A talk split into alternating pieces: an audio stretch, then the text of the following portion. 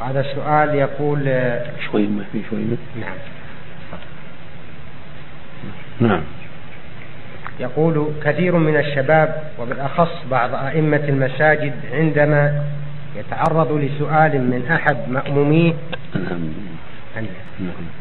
يجيب أو يفتي في ذلك ويدعي بأنه سمع مثل هذا من أحد المشائخ الذين يوثق فيهم، مع العلم أنه لم يبحث عن إجابة لهذه الفتوى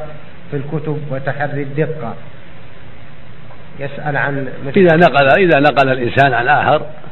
ذكر العلماء أنه لا بأس، إذا نقل وكان قد ضبط الكلام، إذا قال أنا سمعت فلان يقول أفتى فلان بهذا الشيء بأن سأله إنسان، إذا شك في الصلاة هل هي صلى اثنتين أم ثلاثة، وكان ليس عنده علم الحديث